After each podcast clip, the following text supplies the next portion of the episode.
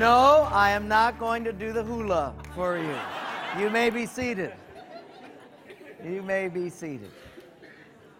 Well, thank you. I'm going to put this right here. It's beautiful. I'm going to put it right here. And uh, I just want to say thank you for being such fabulous worshipers. Wow. I mean, you guys are like fanatics. But you know, when men say, hey, those Christians are getting loud, hell says they're getting dangerous.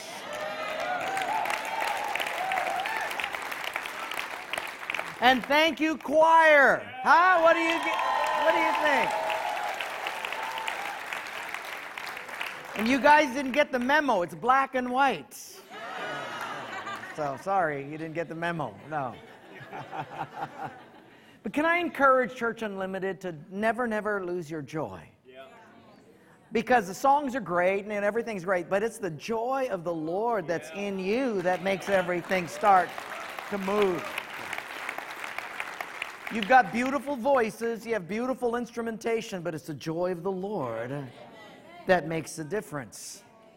You see, the devil cannot steal your salvation. It's wrapped up on, in the blood of Jesus Christ, based on what he has done, not what you've done. How many of you are glad for that? So, your salvation's wrapped up in the blood of Christ. He can't steal your salvation, so he'll steal the joy of your salvation, and you walk out of it yourself. He can't steal your marriage, but he can steal the joy of your marriage and you'll give up on it yourself. He can't steal your ministry. So he'll go after the joy of your ministry and you'll give up on it yourself. So guard your joy. The joy of the Lord is our, which means if a church is filled with joy, it's a strong church. Don't let the devil steal your joy. It is one of the greatest gifts God has given. Now, there's going to be a lot of things that will want to war against it. I remember, you know, I got saved when I was 19 years old, and that was about 10 years ago. And, uh, and when I got saved, I mean, I, I knew God saved me, and it was, I had to go into ministry. I mean, I just come out of rock and roll. I was living in a bad place with some people, and, uh, I had stuff in my uh, house, and uh, when I got saved, I got rid of uh, most of it. And uh, I mean, I had tarot cards, I had I Ching, I had uh, cross tops, I had acid tablets, I had uh, bongs, and you don't know what that is. And you're not supposed to know, you're Christians. But but when I got saved, I got rid of everything except a little bag of uh, Hawaiian, we call it pakalolo, and uh, it's marijuana. And so I thought, just for a rainy day, just for a rainy day. So I had this under there, and uh, but I'd go to church, and I got rid of most of it. 99% of everything was gone, and uh, but after a while, it was like the devil was just nailing me, bang, bang, bang. My joy was getting stolen. Uh, things were going wrong with my life. Things, I just couldn't get my head together. And uh, I just kept saying, God, what's going on? The devil's attacking me like crazy. And I tried, in the name of Jesus, get out, you know, get out of my house, get out of my life. And nothing would happen. Now, listen carefully. The Lord spoke to me and pointed to the little baggie of Pakalolo. And listen, no, this is crazy. And uh, he said this The reason you can't tell the devil to get out of your house is because you got some of his stuff in your house. And if you want to have authority over the devil to let him know he's trespassing, you cannot have any of his property in your house. Because if you do, he has the right to come in. And one of the things God began speaking to me is to clean, keep cleaning, keep cleaning my house. Now, listen, it won't happen all at once. And uh, I wish it could, but there's stuff inside that you don't even know is inside that's going to surface. But when I say to people, my wife keeps a clean house, it doesn't mean that it never gets dirty. Because I got three um, animal children, and they, they mess things up all the time. But the reason my house is clean is because as soon as it gets clean, my I mean, as soon as it gets dirty, my wife what? Cleans it. Not next week, not next month. As soon as it's dirty, she cleans it up. And the same is true with our lives. When things go bad, clean it up, one at a time. Little by little, things will change. And that's what I want to talk to you about how God changes us little by little. Sometimes we'd like God to change us all at once. I'd like to be like Pastor Talk, or I'd like to be like this, or I'd like to be like that. And we look at these people that have been walking with Christ 40 years and we think, I'd like to have their stuff. Not available. No shortcuts. You can't take shortcuts. Now, see, a lot of times we really don't want to learn how to pray. We just want the blessings of someone who did. We really don't want to sacrifice for our marriage. We just want the blessing of someone who did. We don't want to work hard for our maturity. We just want the blessings of someone who is. And the Lord says, not available. You must go through that pathway to develop the depth and the width and the breadth of your heart and your faith. There's no shortcuts. So He's going to do it little by little. And the enemy's going to come and mess you up. You just got to clean up. I remember when I went to Bible college, I was three months old in the Lord. Three months old. So I didn't know a thing about the Bible. I came from a Catholic background. And when I got saved, they gave me a New Testament, a paperback New Testament, because it was cheap. And so I got this New Testament. I brought it to Bible college. That's all I had. Now, I just come out of rock and roll, right? So my hair, I had long hair. So I come into to this Bible college. And all of these people, they're like saints and angels and cherubim and seraphim. they're coming in with these big, big hand trucks of Bibles and Dake's annotated commentaries. And I thought, what? I got my New Testament, baby, right here. I remember the first class, I was sitting there, and the teacher, you know, I'm brand new. The teacher gets up, and I guess she's going to do a devotional. So she says, Students, let's all turn to Jeremiah. I turned around, I thought, Who's Jeremiah? you Jeremiah? And one of the kids behind me said, In your Bible, stupid, in your Bible. Have you ever tried to find Jeremiah in the New Testament? I was look all class. I'm looking. You're in here somewhere, dude. I know you're in here. You're hiding. I know you're hiding because they found you. Boy, did I feel stupid. But you know, God had a plan. He had a plan for my life, and He said, Wayne, I'm going to change you little by little. And God does that with us. No, it's not in one big fell swoop. Today I want to talk to you about little by little. In Exodus 23, and it's going to come up on the board, let's read this scripture together and see what he says. Go. I will not drive them out before you in a single year that the land may not become desolate, and the beasts of the field become too numerous for you.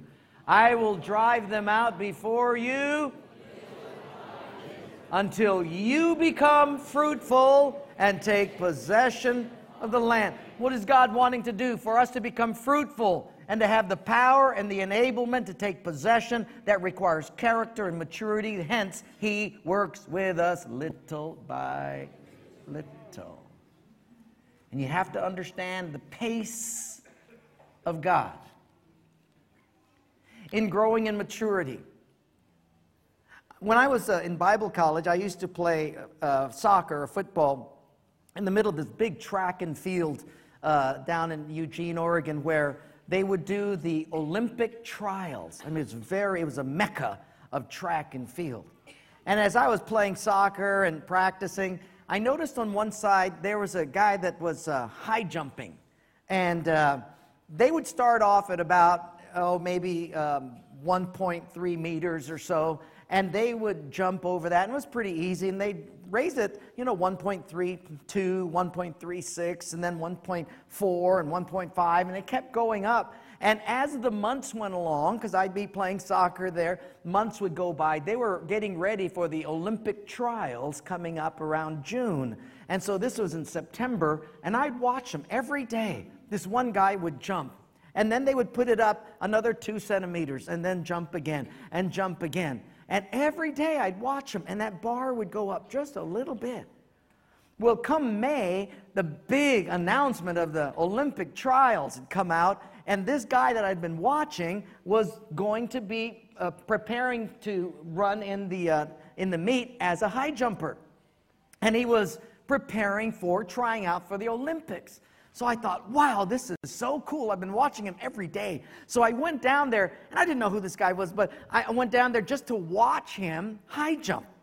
Now, the, the world record is 2.45 meters. Yeah, so that's a lot. I, am about two meters. And uh, so it's a little taller than where I am. I'm not sure how to convert inches to meters, so approximately. So the world record 2.45. Well, this guy was jumping at now is 1.9 meters. And I'm thinking, this is crazy good for this little college. And then they went, it was up to two, about three days later, it was up to 2.1. And I thought, man, these guys are jumping. This is like seven feet something by then. I thought, this is crazy. And it came to 2.1, and if he would, he would clear 2.1, then he would win and he would be in the Olympics. And so we were just, everybody else faulted out. You have three tries. If you knock it down once, twice, third time, you, that's it. So he went up there and he jumped once and he knocked it down. He jumped second time and knocked it down. And this was the last. But if he would clear it, then he would win. We were all biting our fingernails, just thinking, oh, come on, come on, you can do it. So I watched him consult with his coach about the cadence of his timing of his running, about the, the increase of lift that he needed, about the thrust of his head and the arch of his back and the flick of his foot and the timing of all of that. And then he walked up to the bar and he looked at it for the longest time, almost as if he was making a deal with it, like the Indians would.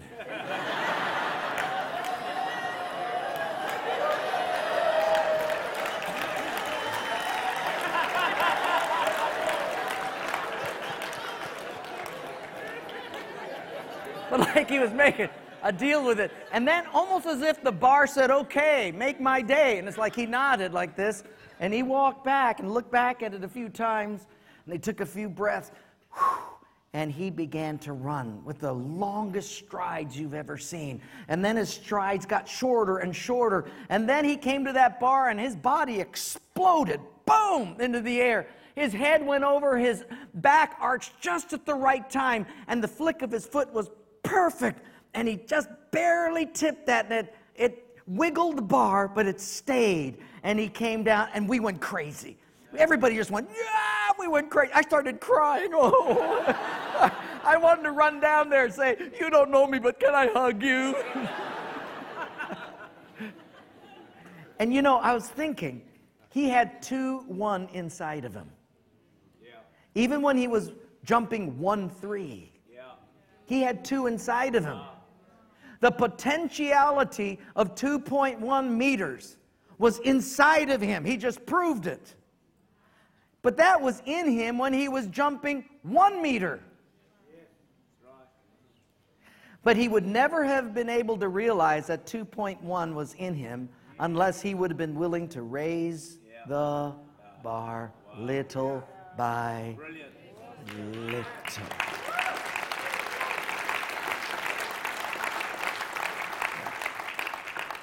Some of you have 2.1 inside of you for the kingdom. You don't know it. Because you're always wanting to go from 1.3 to 2, uh, 2.1. And you think that's just too high, I can't do it. So I'll just watch those who are. And you never engage. But God is saying, just like anybody, whether it's Talk or Sam or Jody or Adrian or myself, we were all at one meter 1.1, 1.2. But we had to put it a centimeter or two at a time.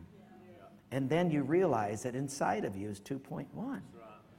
But it won't happen unless you're willing to raise the bar little by little. I want to encourage you to not ever feel frustrated because you don't match up. Uh, we, we have great speakers that come besides me, but great speakers that come to these conferences, and you look at Bayless or you look at Joel or you look at, you know, uh, the UK people, and you think, wow, we could never be. So we're just going to observe and watch. No, you have 2.1 inside of you. It may not be in that gift mix, but it's in your gift mix. Because if each of us were a 2.1 flying with our gifts, just think what kind of church this would be. Wow.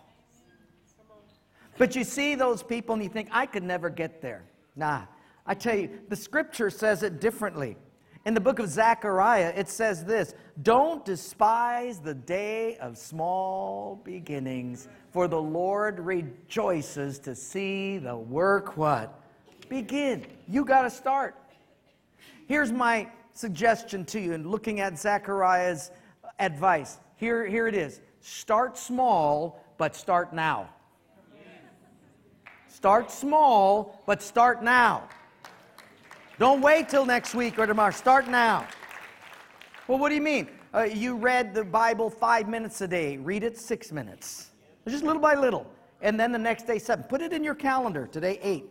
That nine. That ten. That eleven. Little by little. You can do it. It won't be long before God sees that you're faithful in little, you'll be faithful in. But if you're not faithful in little, you won't be faithful in. Yeah. If you want to lose weight, get up tomorrow morning. Just start small. Put on your tennis shoes, lace them, take them off, go back to bed. That's it.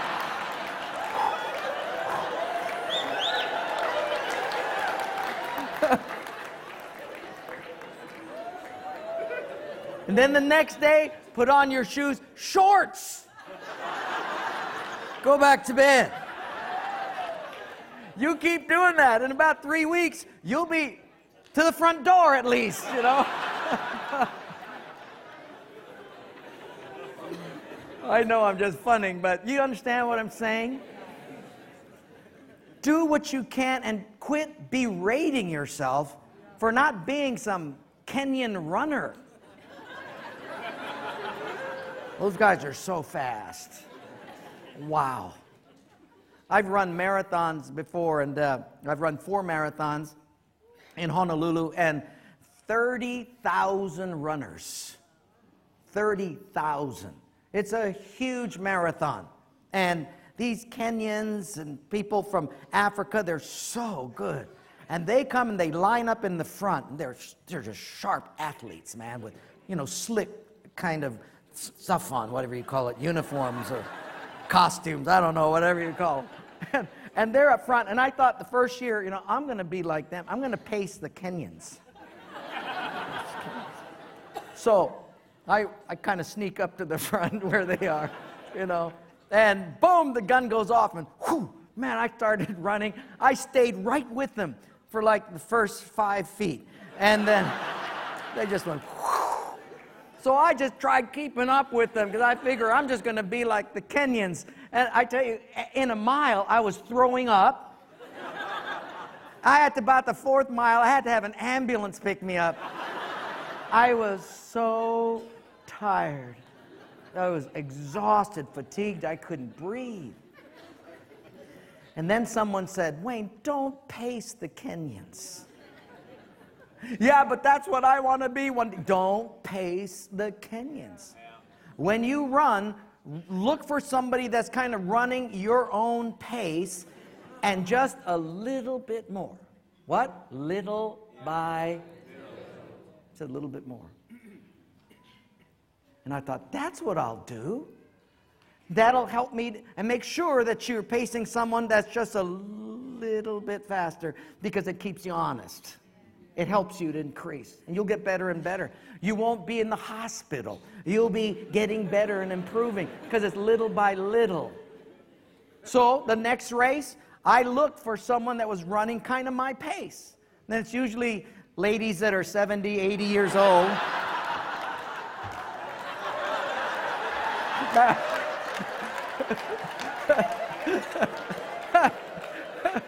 just a little bit more. No, I'm just kidding, but but God wants you to increase a little by little because you know what it's doing? It's building your faith, it's not destroying it. Because you've got great conferences here, and at this last, my last time with you, I just want to say you're going to see those, they're like celebrities to you, but don't pace them. well, what do I do? Learn from them.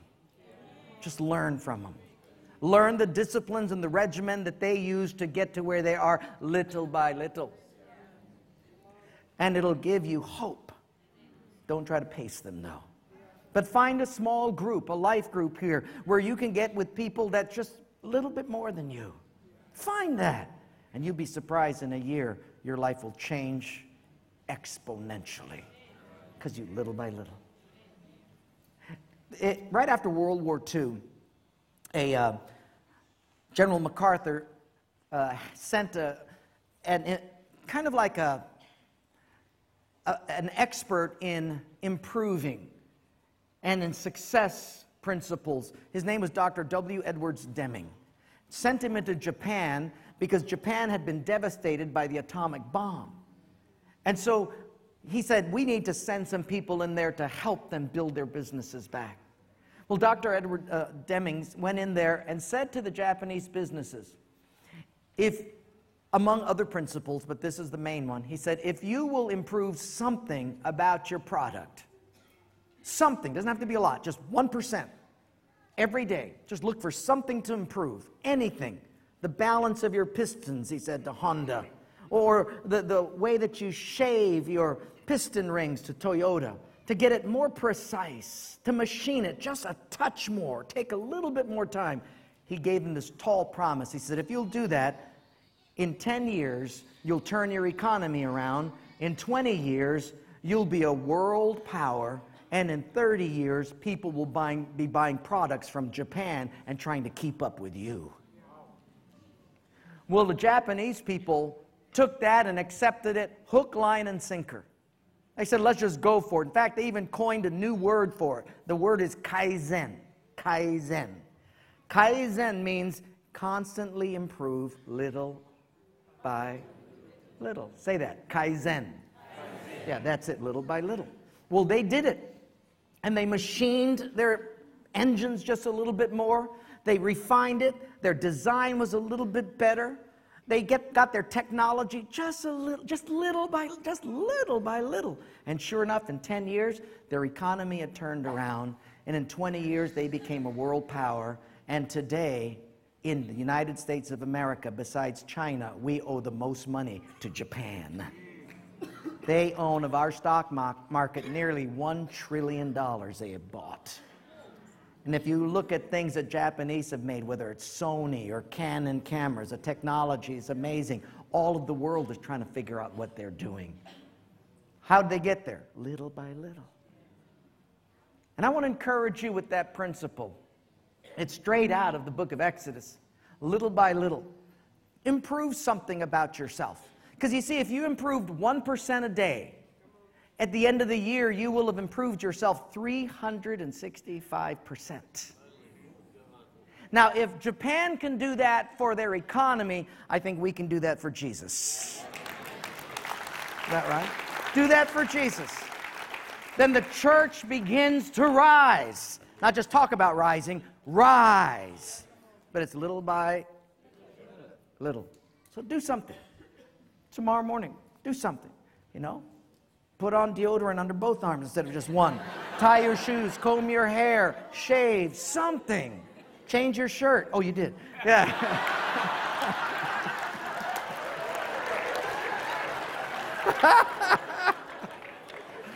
uh, he's one of the nicest Indians I've ever met. I tell you.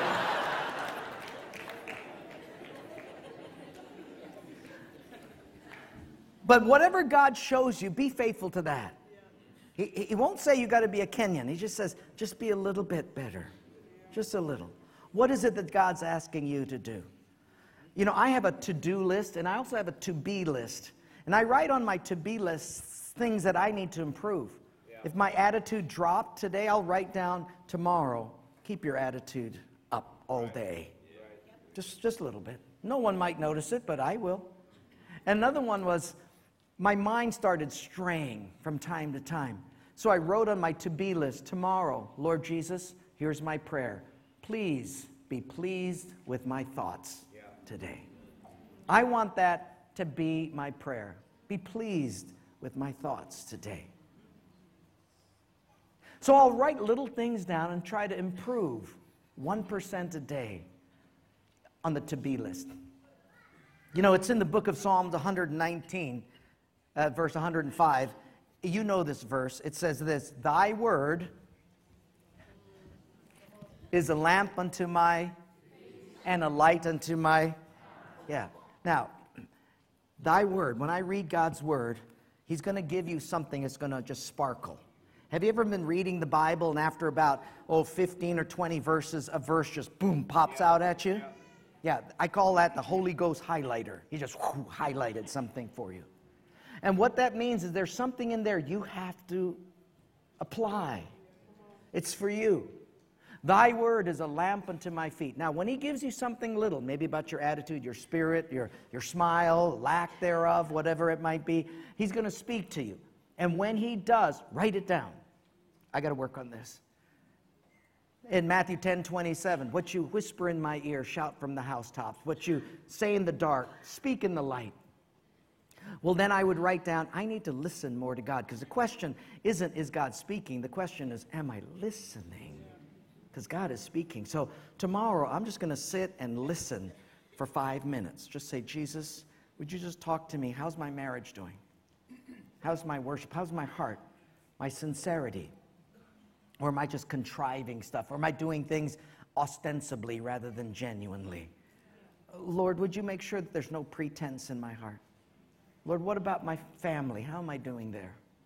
And I'll just listen. And he might say, Take your wife out on a date, you know, take her to dinner, and uh, or do this or do that. And so, yep, honey, hey, how's about a date tonight, baby?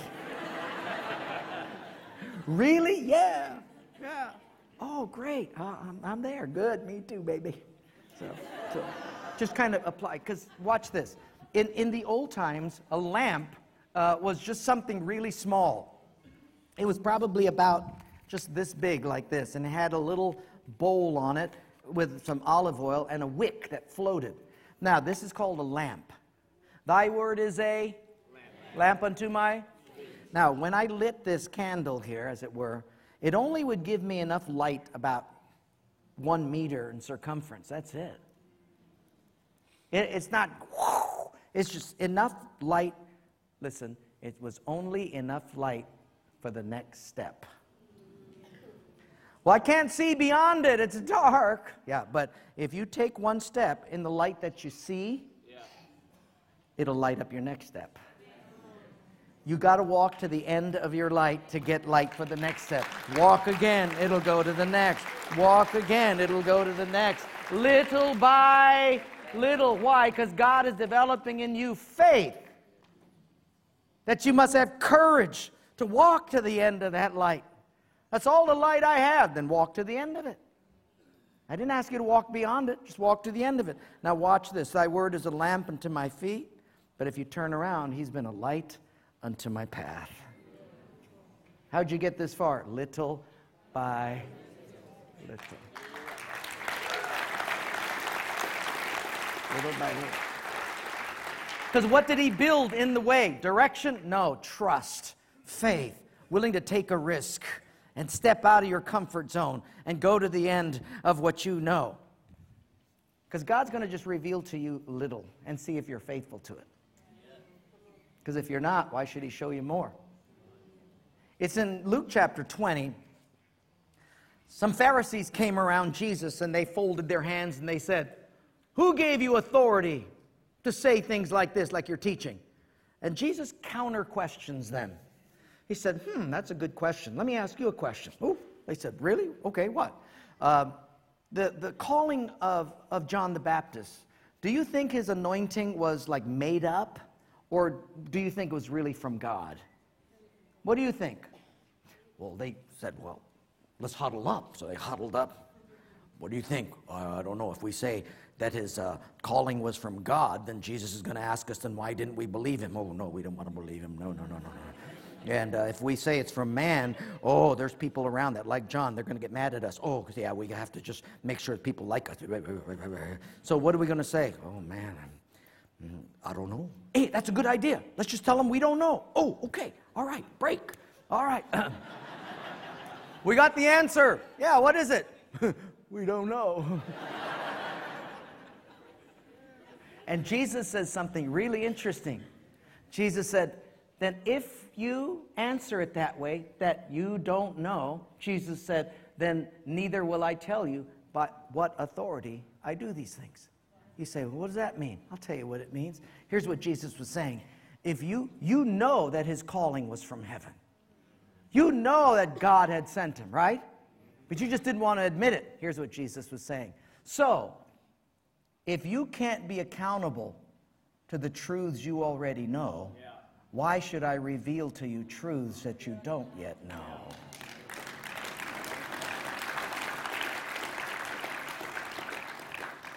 If you can't walk to the end of the light that you already have, why should I give you more? If you can't be faithful in the little, how are you going to be faithful in the much? And if you can't be accountable to the truths you've already been given, why should I give you more stuff?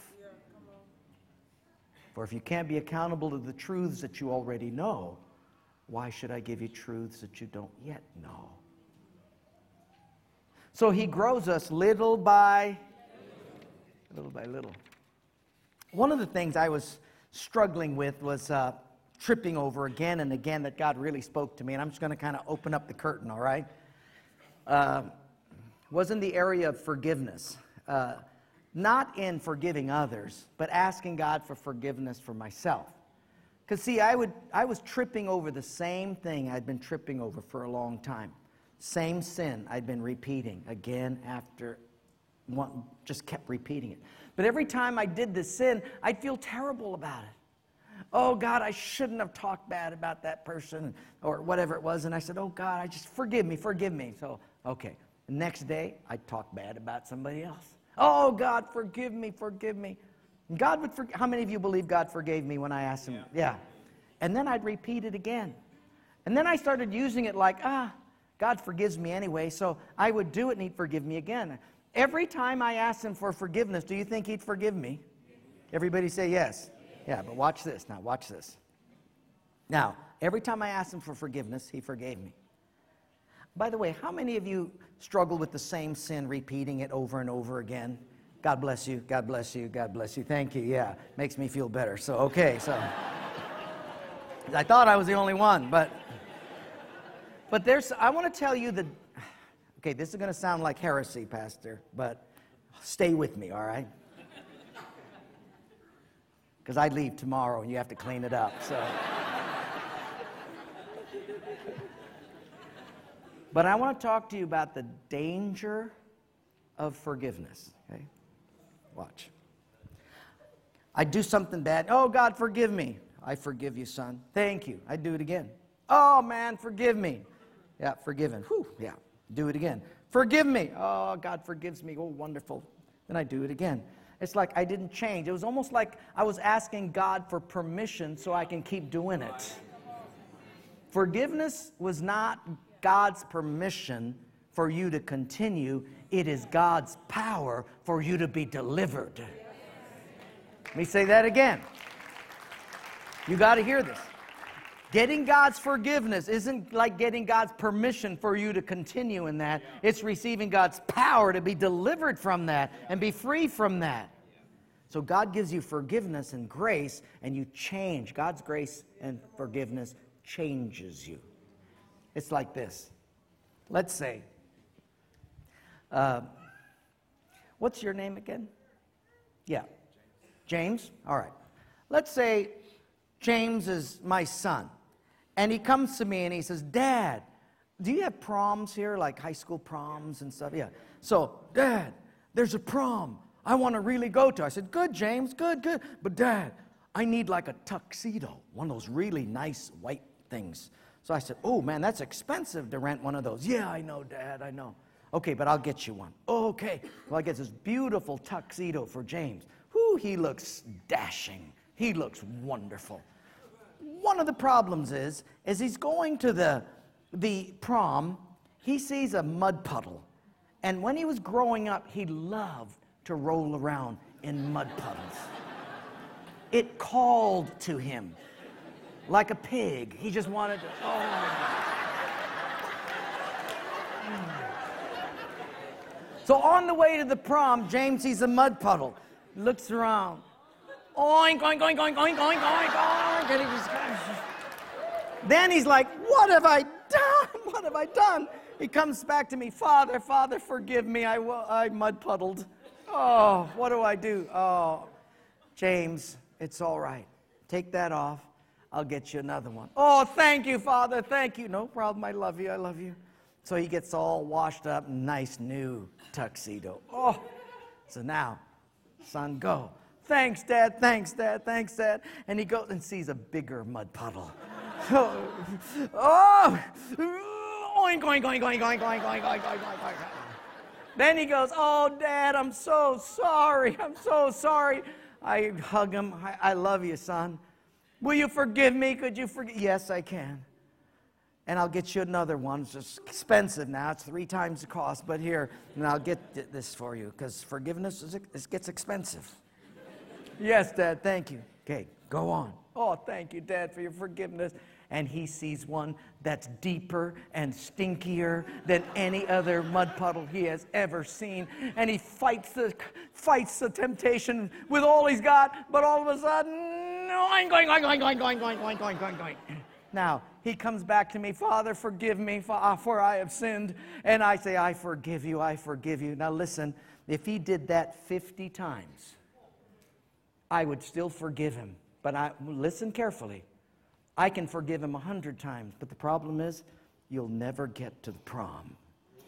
You'll never make it to the party. You understand? God wants you to make it to the party. He wants you to get there so he can say, Well done, my good and faithful servant.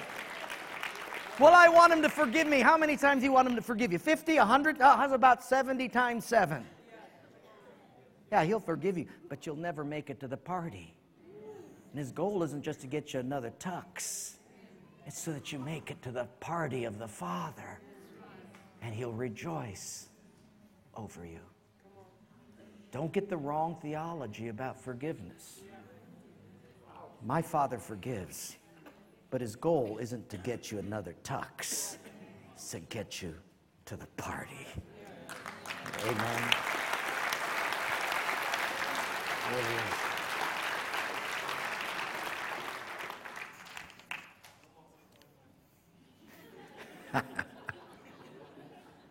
that was a good point. You should write that one down. But let me wrap it up with this God's going to work with you little by little. Find someone that you can pace that's kind of where you are and just a little bit more. So you improve 1% a day. You'll be over 365% improvement. And when I come back in seven years, six, whatever, you guys will be like amazing. Be tremendous. I'll try to get him to invite me back sooner, but uh, it's been tough. And, uh, but you know what I'm saying? Improve little by little. Watch what God has in store. But here's the cool thing. I want you to see this. The last verse comes, and would you put that up? yeah, let's read it together. Now, this is at the end of, of that little uh, paragraph, Exodus 23. We come back to that and read it with me. Go. I will give into your hands the people who live in the land, and you will drive them out before. And who will? And but who's going to give them to us? The first? Who's going to give it to us? God. So God's going to give into our hands the people who live in the land, and you will drive them out before you. Now, wait a minute. Aren't you going to do it? Yeah, yeah, I'll do it. I, will I'll bring you the growth and the faith and the maturity, but you're going to have to drive out the temptations yourself. Oh, I'll take care of your growth and you making it to the party, but you got to partner with me in this. You don't just sit and observe and, and consume. There's something you need to do. Start small, but start. Start small, but start now. now. What do you need to do now? Well, I've been just kind of giving a little bit. Well, give a little more.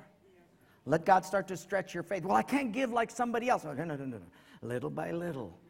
And in a year you can, because God's going to build your faith commensurately. Go to the edge of your light, and God will show you the next step. But God will do it, but you have a part in it. But in the end, it won't be your doing, it'll be God's. Let me uh, finish with this. I, I, uh, when I was 19 years old, I, I went into the ministry. I was a youth pastor at 20, 21, and I've been in the ministry since then. So it's 40 some years that I've been in full time ministry, and I've done nothing else.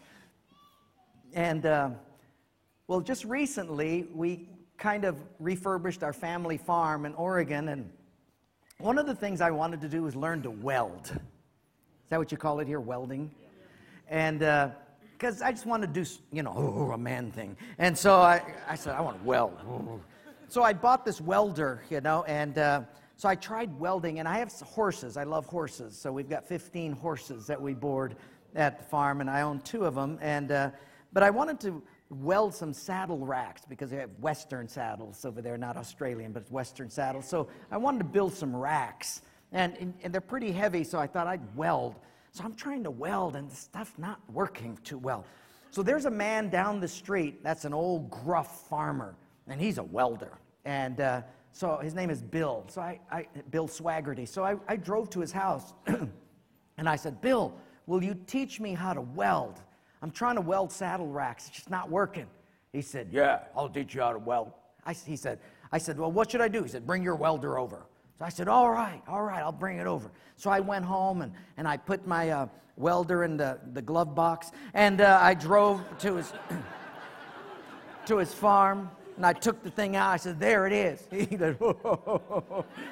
So I said, Well, you know, I'm welding with it. I bought it. It cost me $100. so I was welding and he said, No, no, no, no. Let me get my welder. You don't have enough heat on your welder. So he brings his out. It's this massive thing like on train tracks. Plugs it into a nuclear plant. And he starts this thing up and I mean, sparks are going everywhere. I run outside of the shop and he's welding. And then he says, There it is. I said, Wow, that's a beautiful saddle rack. He said, All right, now grind it, grind it down. So I got some sandpaper out. Shh. He said, No, no, no. He got his grinder, and the wheels about this big. Ah, and sparks are going everywhere. And I run outside his shop, and then he's there. There, how's that? I said, Oh man, that's beautiful. He said, Now paint it. So I got a can of paint. He said, No, no, no, no. And he gets his paint gun. gun. Wow, that's beautiful. We did nine of them like that. And he said, All right, I'll take it, I'll take it with you to your house and I'll help you hook it up. I said, All right, Bill, come on. So I put it in the back of my pickup. Then I drive home and he's there with me. Oh man, Bill, thanks so much. No problem, no problem. And I stop and my wife comes out and I open the back of my pickup. I say, Honey, look what I made.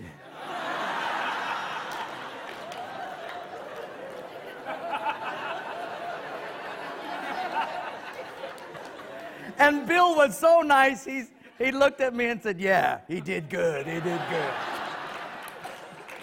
I didn't do a thing except run out of the shop and back. And then I looked at that later and I thought, that's just like God, isn't it?